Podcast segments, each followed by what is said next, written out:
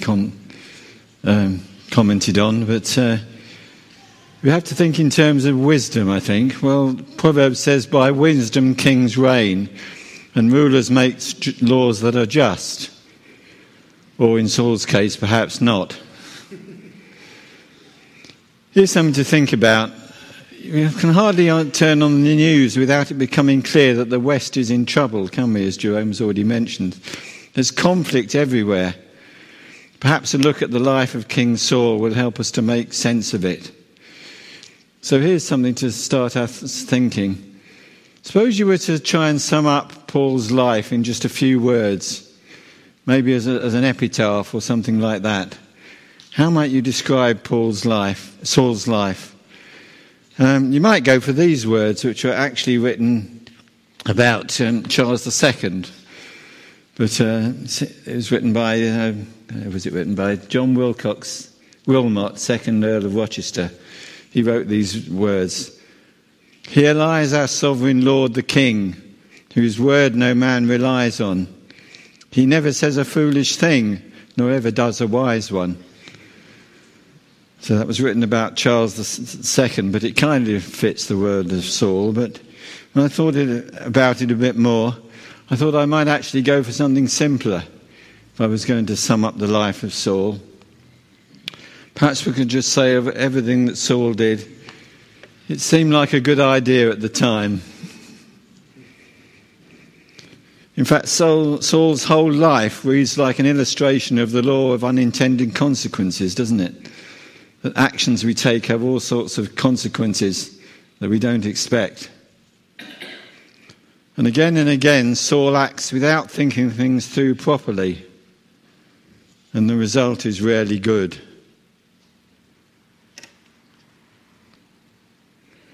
We all know the text, don't we, that the fear of the Lord is the beginning of knowledge.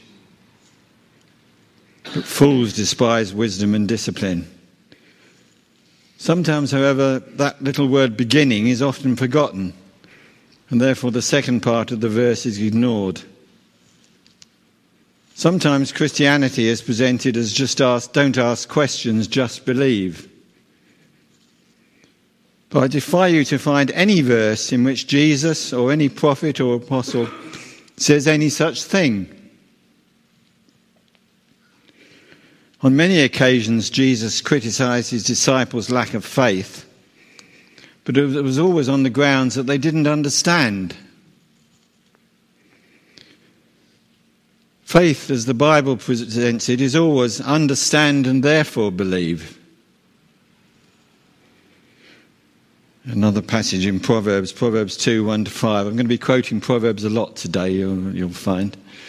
Proverbs 2 1 to 5 says, My son, if you accept my words and store up my commands within you, turning your ear to wisdom and applying your heart to understanding, if you call out for insight and cry aloud for understanding, if you look for it as for silver and search for it as hidden treasure, then you will understand the fear of the Lord and find the knowledge of God.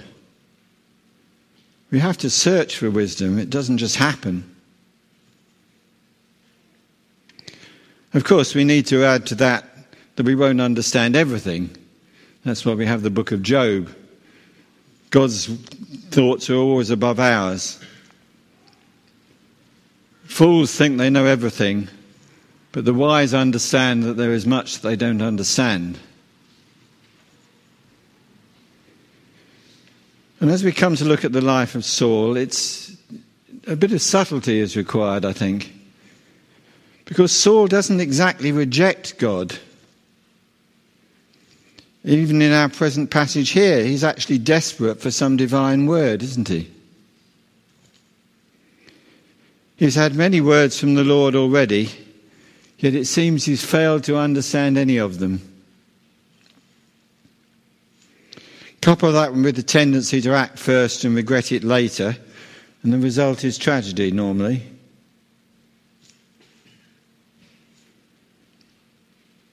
A constant theme in all the wisdom literature, from Job to the Sermon on the Mount, is to think before you speak or act.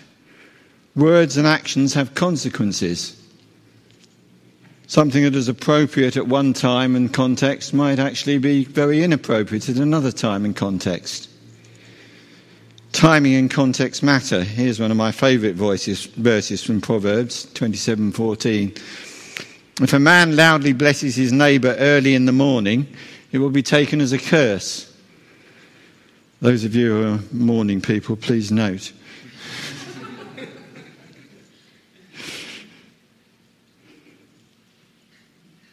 What are the Beatitudes in chapter 5? I'm not going to read them because I'm sure most people here are very familiar with them.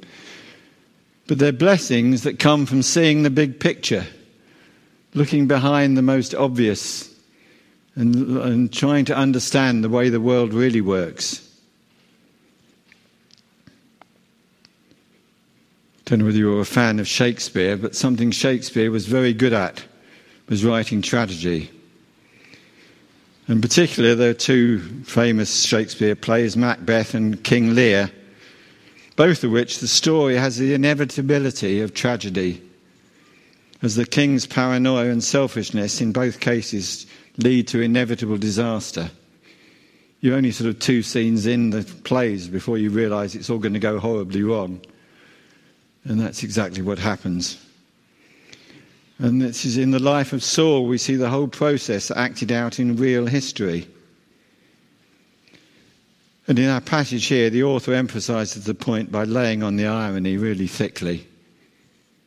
Saul's worst enemy isn't David or the Philistines or the Amalekites.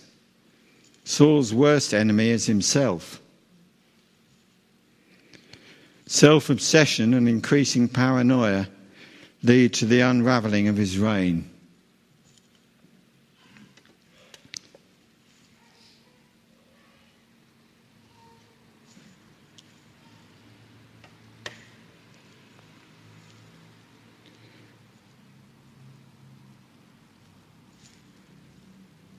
So, as we come to these closing chapters in 1 Samuel, and we've got, of course, the stories of David and Saul interwoven in these closing chapters.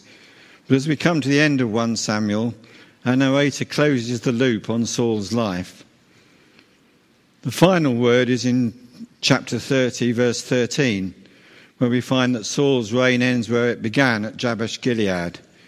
You remember his first act as a king was to um, rescue the people of Jabesh Gilead and lift the siege of the um, Am- Am- Am- can't remember who it was, the Amorites, was it, the Amalekites? Ammon, I think it was. In Jabesh Gilead, his Saul's first and indeed most successful act was to, was to um, lift the siege of that city. And all that Jabesh Gilead can do to pay back that debt, we find at the end, is to retrieve his body from the Philistines. But in the sense, that's just tidying up the loose end. It's really in this chapter that the author of the book really traces the tragic trajectory of Saul's kingship. So let's just uh, go, mull over that for a bit. So, what are we told? We're told that Samuel is dead. Right back at the start, Samuel had anointed Saul and told him, The Spirit of the Lord will come upon you in power and you will prophesy with them, and you will be changed into a different person. Once these signs are fulfilled, do whatever your hand finds to do, for God is with you. But then he adds a warning Go down ahead of me to Gilgal. I will surely come down to you to sacrifice burnt offerings and fellowship offerings. But you must wait seven days until I come to you and tell you what you are to do. That's chapter 10, verses 6 to 8. Samuel was quite, quite clear that God would be with Saul as long as Saul listened to the wor- words of the Lord, particularly as provided by Samuel. He was not to rely on his own understanding, but rather on the wisdom that comes from the fear of the Lord. And Saul started off okay, as I've said, defeating the Ammonites at Jabesh Gilead in chapter 11. But then war with the Philistines broke out and things started to get sticky. We read of this in chapter 13. Saul's troops were deserting, and Samuel seemed late for their rendezvous.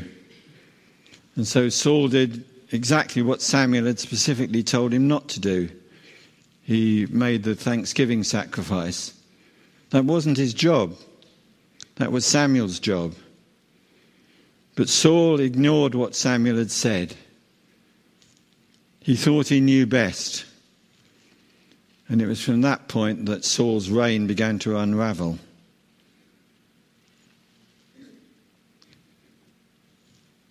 The next mistake was a foolish curse that um, Saul made without thinking it through. In chapter 14, the men of Israel were in distress that day because Saul had bound the people under an oath, saying, Cursed be any man who eats food from, before evening comes, for I have avenged myself on my enemies. So none of the troops tasted food. A foolish oath. They need their, needed their strength for the battle. And in fact, it nearly resulted in Jonathan's death because Jonathan hadn't heard about this and took some honey to eat. And um, Saul would have had him, his own son put to death, except the uh, men of Israel rescued him. Again, he acted foolishly without thinking it through.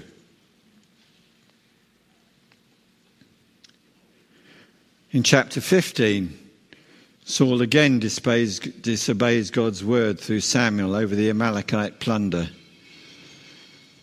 In this case, there's a long argument if you read the whole chapter between Saul and Samuel, but I won't read the whole thing. Let me just read the end of it. Samuel proclaims Does the Lord delight in burnt offerings and sacrifices as much as in obeying the voice of the Lord? To obey is better than sacrifice and to heed is better than the fat of rams. For rebellion is like the sin of divination, and arrogance like the evil of idolatry. Because you have rejected the word of the Lord, he has rejected you as king. Just read that last verse, last verse again. For rebellion is like the sin of divination. Notice that, the sin of divination. Arrogance like the evil of idolatry. Because you rejected the word of the Lord, he has rejected you as king. And from then on, Samuel will have nothing to do with Saul. The end of that chapter we read, until the day Samuel died, he didn't go to see Saul again, although Samuel mourned for him. And the Lord was grieved that he had made Saul king over Israel.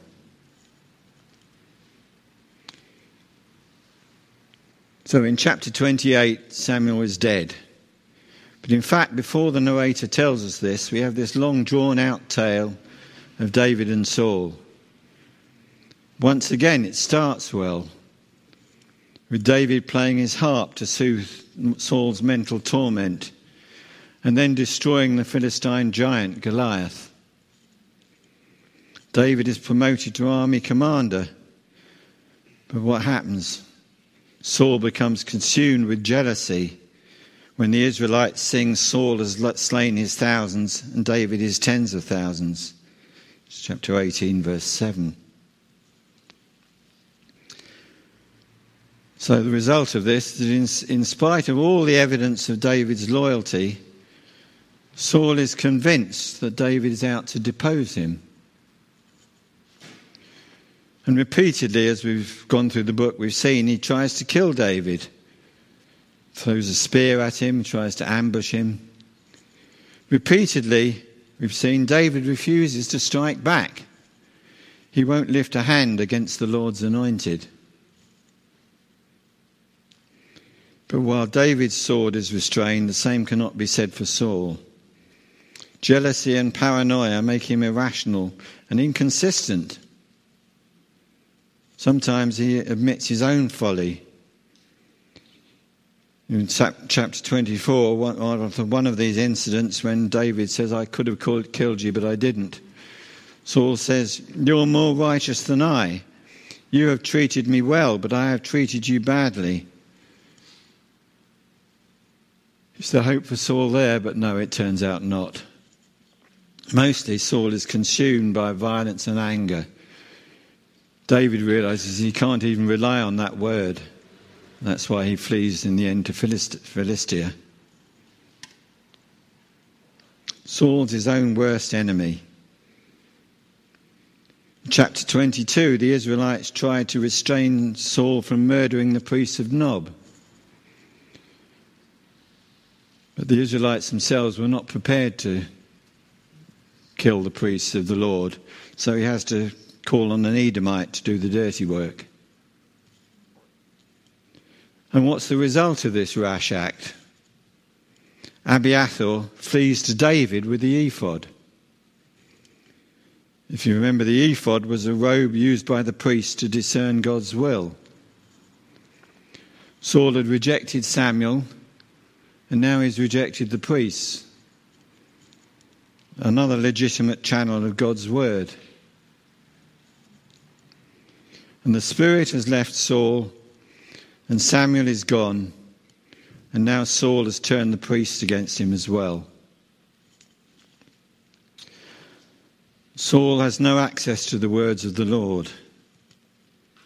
His rebellion and paranoia and jealousy have taken him down a dark path. And so we arrive at chapter 28. Saul spent most of his life fighting the Philistines, hasn't he? But now he's terrified, verse 5. Having repeatedly rejected the word of the Lord, he's now desperate to hear it. But he gets no answer. Verse 6 Saul inquired of the Lord, but the Lord did not answer him by dreams or Urim or prophets. The Spirit wouldn't come to him. Urim, which appears to be some sort of way of lots as far as we know, would not answer him. And he had driven away the prophets. The Spirit, the priests, and the prophets had been driven away. And Saul had no access to the words of the Lord. Saul does not know where to turn. Samuel is dead. David appears to have defected to the enemy and presumably taken Abiathar, the last remaining priest, with him.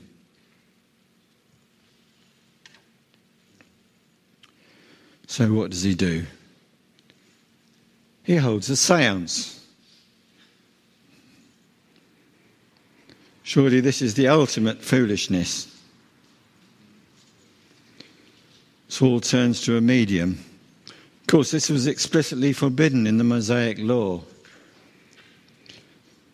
Leviticus 20, verse 27 says, A man or woman who is a medium or spiritist among you must be put to death. You are to stone them, their blood will be on their own heads. Saul was well aware of this. In fact, he enforced the law himself, as we see in verse 3.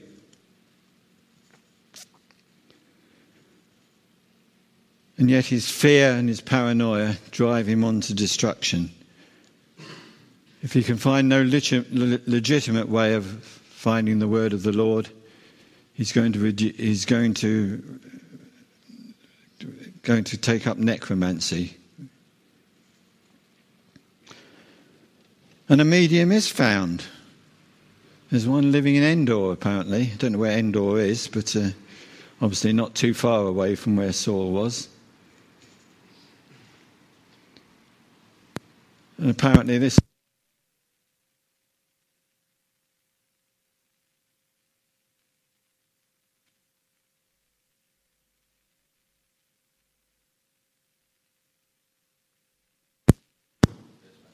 Am I on again? Yeah.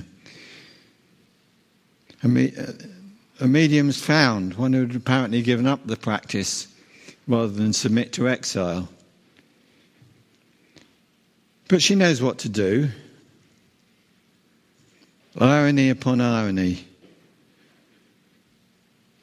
In absolute contradiction to the words of the Lord, Saul swears to the Lord by, by the Lord that she won't be harmed for doing something that was specifically forbidden in the law. And so the wo- woman proceeds with the seance. And apparently, she seems to be rather surprised by her own success. Perhaps she was just a faker before, but this time at least something appears. And indeed, it appears that she really has raised the spirit of Samuel. Is this going to bring Saul the word that he wants? Well, of course not. Having ignored the counsel of Samuel when he was alive, Saul is now reduced to consulting a ghost. But it doesn't help. Dead Samuel has only one thing to add to what he pronounced when alive. Let's just read these words of Samuel again from the passage. Samuel said, Why do you consult me now that the Lord has turned away from you and become your enemy? The Lord has done what he predicted through me. The Lord has torn the kingdom out of your hands and given it to one of your neighbors, to David because you did not obey the word of the Lord or carry out his fierce wrath against the Amalekites, the Lord has done this to you today. Why would he expect dead Samuel will have anything more to say than he'd said when he was alive? But he does have one thing to add. The Lord will hand over both Israel and you to the Philistines, and tomorrow you and your sons will be with you. The Lord will also hand over the army of Israel to the Philistines. Tomorrow, Saul and his sons, even the innocent Jonathan, will die. The army will be defeated. Saul's folly will affect the whole of Israel. Saul's reign is ended, and he has no one to blame but himself. Striking that even the medium who he tricked remains loyal and is actually moved to compassion in verse 24. But all they can do now is give put Saul something to eat, to give him the strength to meet his fate. Saul had advocated fasting before a battle, but his servants say, No, you have to eat. But there's nothing he can do, they can do, other than just give him the strength to, to meet the battle and meet his own death. Saul is destroyed by his own obsession. The end of the matter is better than its beginning, and patience is better than pride.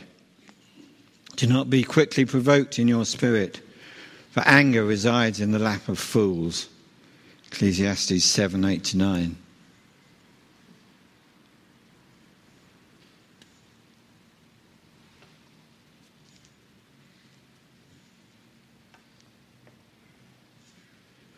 So, what are we to make of all this? What are we to learn from it? The narrator is not just recounting all this stuff to impress us with his skills as a historian and dramatist, although he certainly has such skills. But he wants us to learn from this tale. The narrative of Samuel, David, and Saul are intertwined, inviting us to con- contrast their decisions and actions. History is written by the victor, of course. Yet, even this book is not a, written by some royal spin doctor bigging up David, is it? David is criticized, and David's mistakes are shown as well. And none of the main characters are above criticism. Starts right back at the beginning with, with um, the, the, the, rivals the, for the, um, of the, you know, Sam, Samuel's mother and her rival, and then Eli, and none of the characters in this tale are above criticism, not even David or Samuel. And yet there is a difference. In the last analysis, Samuel and David are faithful to the word of the Lord, whereas Saul is not. What went wrong? What mistakes do we need to learn from, from and thus avoid? And as we've said, this was written thousands of years ago. And yet it seems so relevant to our Western society today, which is in such chaos. Seems to be making just the same mistakes as Saul made. So let's just reiterate some of these mistakes just to get it clear in our mind and what to know what to avoid. I say the first thing is the law of unintended consequences.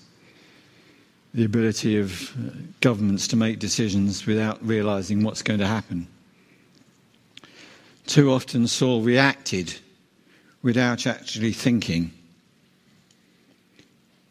Saul could see an immediate need, for instance, when his troops were deserting, but he failed to consider the consequences of his speech, speech and actions. He made a rash vow forbidding his soldiers to eat during the battle, which nearly cost the life of his son Jonathan. He spoke without thinking, acted without thinking. He executed the priests and cut himself off from access to their counsel. He even went into a cave once without checking whether it was safe while he was on a manhunt and nearly got himself killed. It's only because David refused to strike that he wasn't killed then. Actions have unforeseen consequences. As I say, there's much that the book of Proverbs has to teach us about this. Proverbs, Proverbs reminds us of the need to think before we act. Chapter 29, verse 11 says, A fool gives full vent to his anger, but a wise man keeps himself under control. In verse 20 of that chapter, do you see a man who speaks in haste? There is more hope for a fool than for him. Don't those words fit Saul exactly? But more to the point, how often do they fit us also?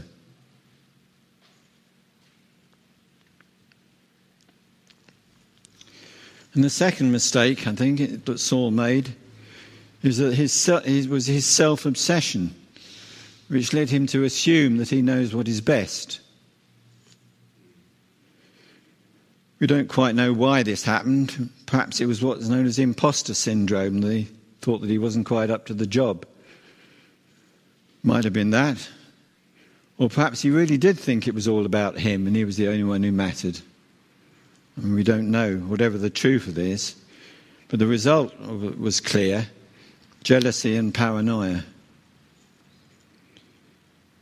Occasionally, he even claimed credit for the actions of Jonathan. And when it came to David, Saul was completely obsessional. Chapter 18, verse 15 says, When Saul saw how successful David was, he was afraid of him. Why? There was no logic to that fear. David had rescued the Israelites from the hand of Goliath. David had helped Saul with his mental struggles and played the harp for him. There was repeated evidence of David's loyalty, and yet Saul is convinced that David's out to get him and, supplant him. And there is even a certain irony here, because actually the narrator tells us that Saul was a good soldier, was a valiant soldier chapter 14, verses 47 to 48 says, After Saul had assumed rule over Israel, he fought against their enemies on every side Moab, the Ammonites, Edom, the kings of Zobah, and the Philistines. Wherever he turned, he inflicted punishment on them. He fought valiantly and defeated the Amalekites, delivering Israel from the hands of those who had plundered them. It wasn't even a matter that Saul wasn't actually up to the job. He wasn't a bad king by any means. Many ways, he wasn't even a bad person. And yet, he was destroyed by this jealousy and paranoia. The fear of, his fear of David would consume him until the end, and then his whole world unravels. But why did this happen? I think the basic answer we've already touched on, but let's just say it again. Saul knew God's word, but he didn't do it. Saul was no atheist. He wasn't even an idolater in the literal sense of the term, though his arrogance made him an idolater in the figurative sense because he came to worship himself. But in the literal sense, he didn't commit idolatry. He maintained lip service to the word of the Lord. But what he end he sought was endorsement and encouragement from the Lord. It was endorsement of his own decisions, not guidance from the Lord's word. Repeatedly, Saul wanted Samuel to endorse what he'd already decided was right, didn't he?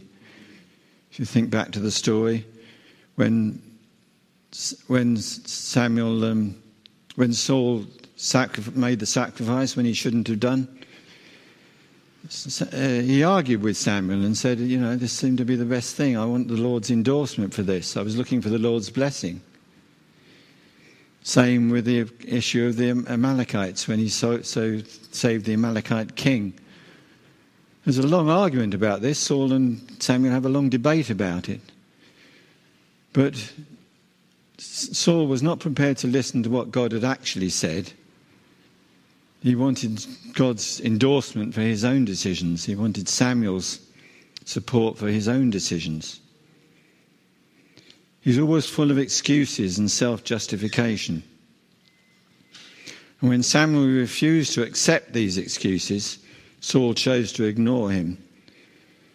He did not submit to the word of God, instead, he usurped it to his own purposes. Now, how often does this happen? Throughout church history, teachers have twisted the teaching of Jesus and the apostles to suit their own way of thinking, quite often claiming the leading of the Spirit as justification in doing it. Paul, sorry, Peter warns us of such people, doesn't he? Referring to Paul's letters, he says he writes the same way in all his letters, speaking in them of these matters. His letters contain some things that are hard to understand, which ignorant and unstable people distort, as they do the other scriptures, to their own destruction. Merely reading the scriptures is not going to help you very much if you don't do what it say, what they say.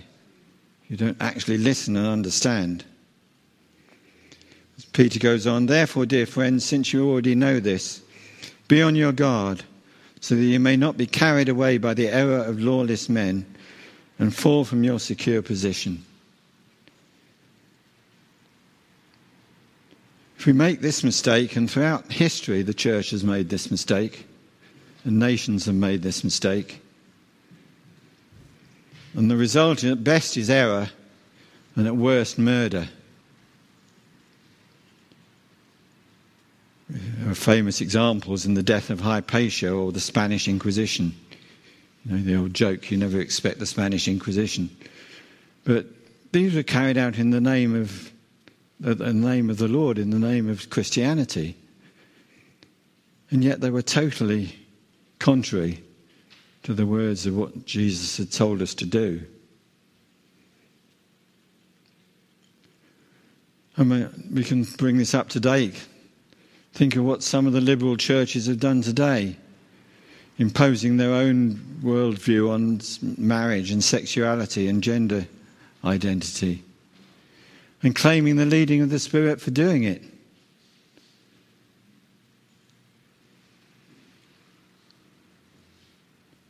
We need to think before we speak. But of course, it matters also what we think. We mustn't forget that the fear of the Lord is the beginning of knowledge, but fools despise wisdom and discipline. David thought before he went to Gath in 17:1, but as we say, saw next week, that may not have been the wisest decision in his case. He would need a providence of God to keep him from the consequence of that thinking. It's not just thinking that we need, it's thinking and, and understanding what the Word of God really says. And that's as relevant now as it was two and a half thousand years ago. We've only got to look around and see uh, the chaos around us to see that. And of course, we need to make sure we don't do it ourselves. So easy to do, isn't it? We have something that we think is a good idea, but is it really in accordance with what God wants? Nothing wrong with having good ideas, of course. We need all the, all the good ideas we can get. But they need to be ones that come from the, the word of the Lord not made up of our own understanding. So, in fact, what we really need is a wise king. That king is not Saul. David did better, but ultimately that king is not even David. But of the true servant king, Jesus, Isaiah writes, See, my servant will act wisely. He will be raised and lifted up and highly exalted. Jesus teaches us to see things as they really are. The Proverbs seem to be in demand at the moment, the book of Proverbs. We're thinking of doing it in the study group next term. It seems to be a popular choice. Why is that? I think it's because there seems to be a remarkable understanding of the lack of wisdom is around at the moment. We really need wisdom. Jesus is the king, who, the servant king who acts wisely. People argue about wisdom in, in the book of Proverbs because wisdom is, of course, given a persona, and it's a female persona. But some commentators think, in spite of that, that these words actually represent the words of the Son himself the words of Jesus. I think I, I would agree with that, although, as I say, it, it, wisdom does have a female persona but in Proverbs. And yet, those words that wisdom says were written thousands of years ago, but it could hardly be more apposite in 21st century Britain. I'm going to read a slightly longer passage from um, Proverbs if you want to turn to it. It's Proverbs chapter 1 verses 20 to 33.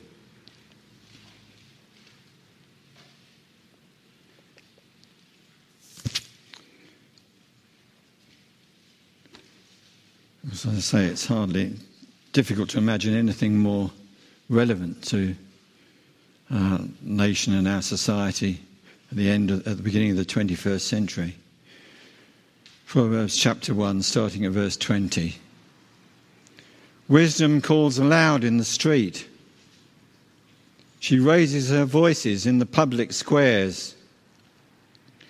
At the head of the noisy streets, she cries out. Noisy streets where people aren't really listening, but she cries out anyway. In the gateways of the city, she makes her speech.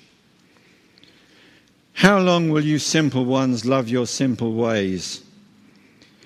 How long will mockers delight in mockery and fools hate knowledge? If you had responded to my rebuke, I would have poured out my heart to you and made my thoughts known to you. But since you rejected me when I called, and no one gave heed when I stretched out my hand, since you ignored all my advice and would not accept my rebuke, I in turn will laugh at your disaster. I will mock when calamity overtakes you. When calamity overtakes you like a storm. When disaster sweeps over you like a whirlwind. When distress and trouble overwhelm you. Then they will call to me, but I will not answer. They will look for me, but will not find me. Since they hated knowledge and did not choose to fear the Lord, since they would not accept my advice and spurn my rebuke. They will eat the fruit of their ways and be filled with the fruit of their schemes. For the waywardness of the simple will kill them, and the complacency of fools will destroy them.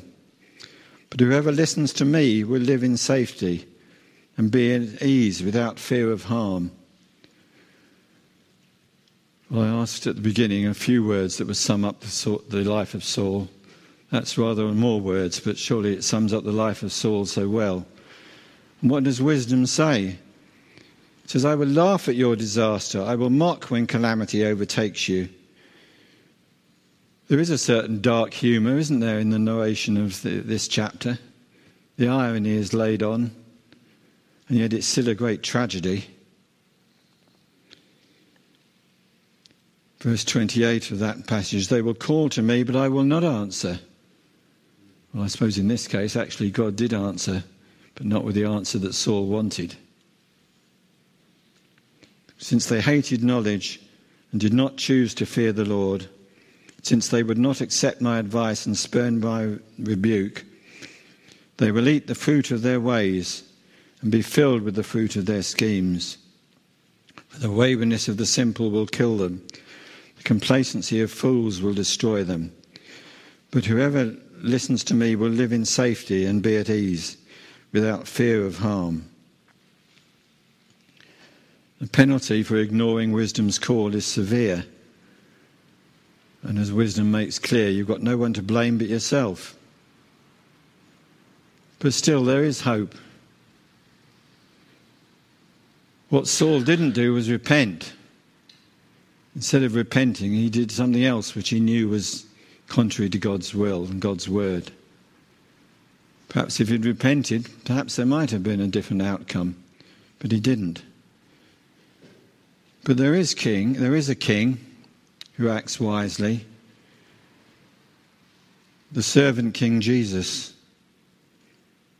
And he has that power to change heart and mind, so there is hope. So we close our service today by singing of that. If we listen to him, our hope is only in Jesus.